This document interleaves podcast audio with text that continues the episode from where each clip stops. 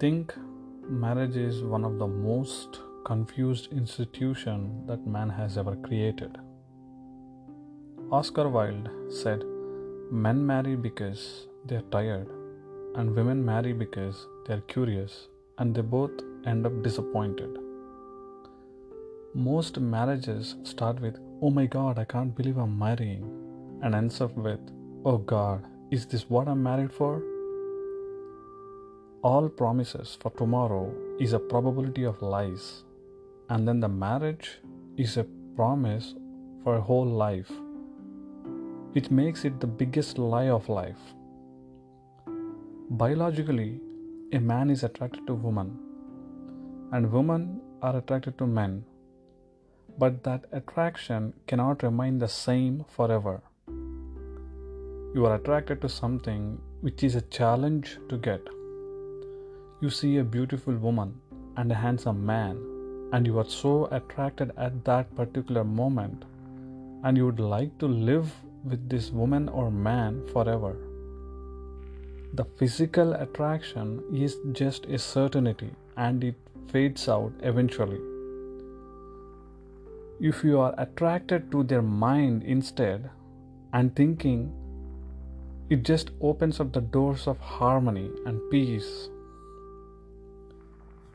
any couple who have known each other's geography completely and their unknown territory is discovered, and as there is nothing new to explore, it becomes so stagnant, repetitive, and the relationship becomes so mechanical.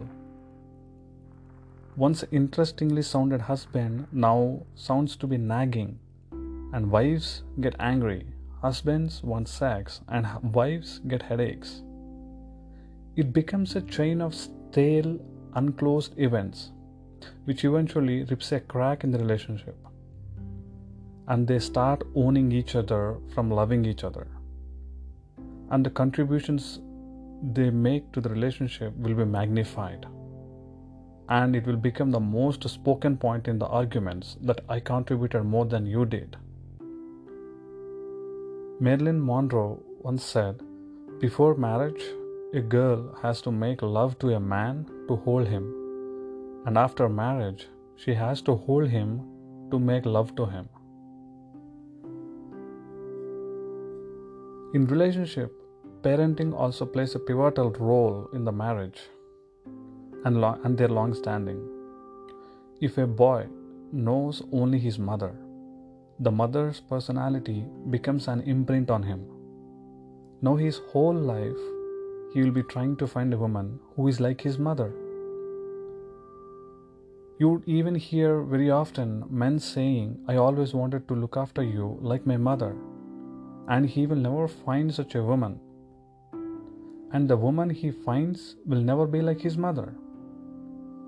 A girl will never find another man who is exactly a copy of her father.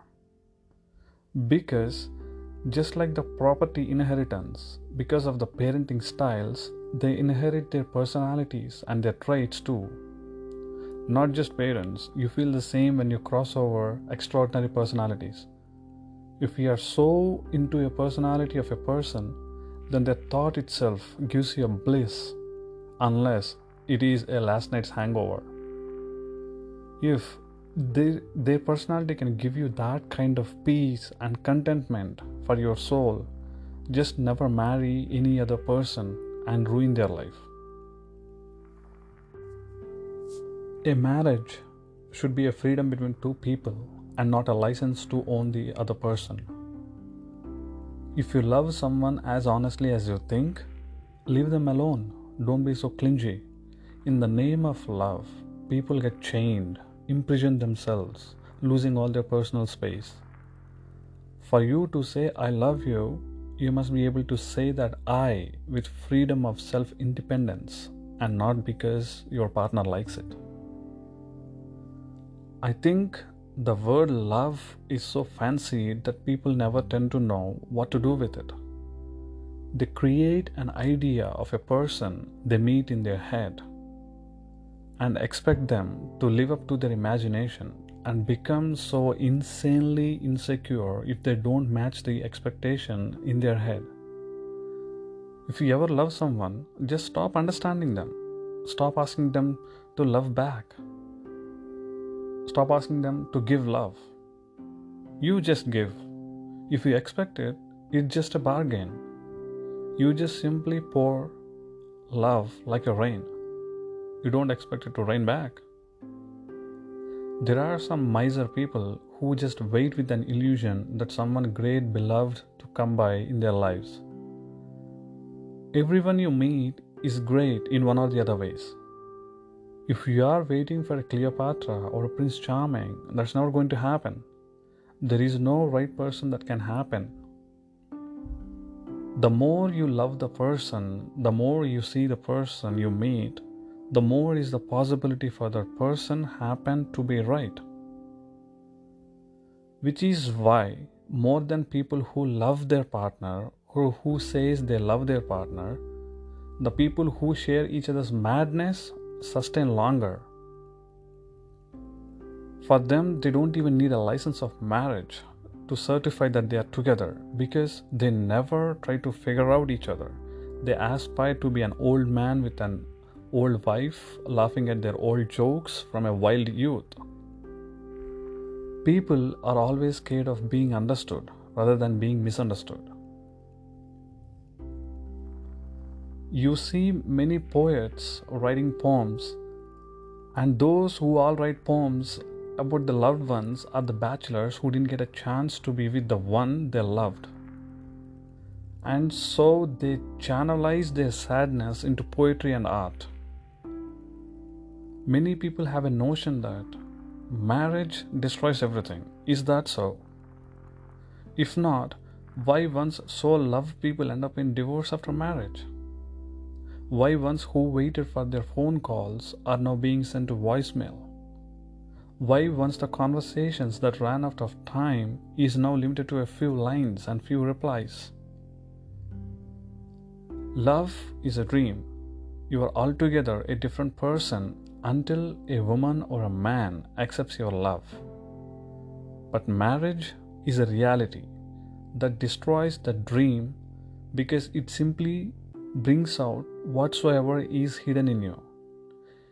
It just brings your real personality out because while loving, you will behave in a way that your girlfriend or boyfriend will be impressed by the actions you do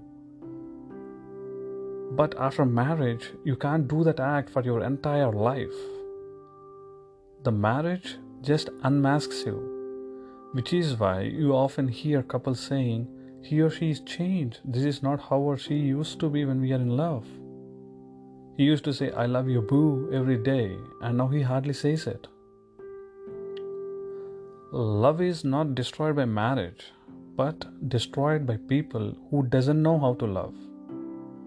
If you can accept the realities of love life and can understand and embrace the vices or negatives of a person instead of just admiring their positives and virtues, then the relationship grow.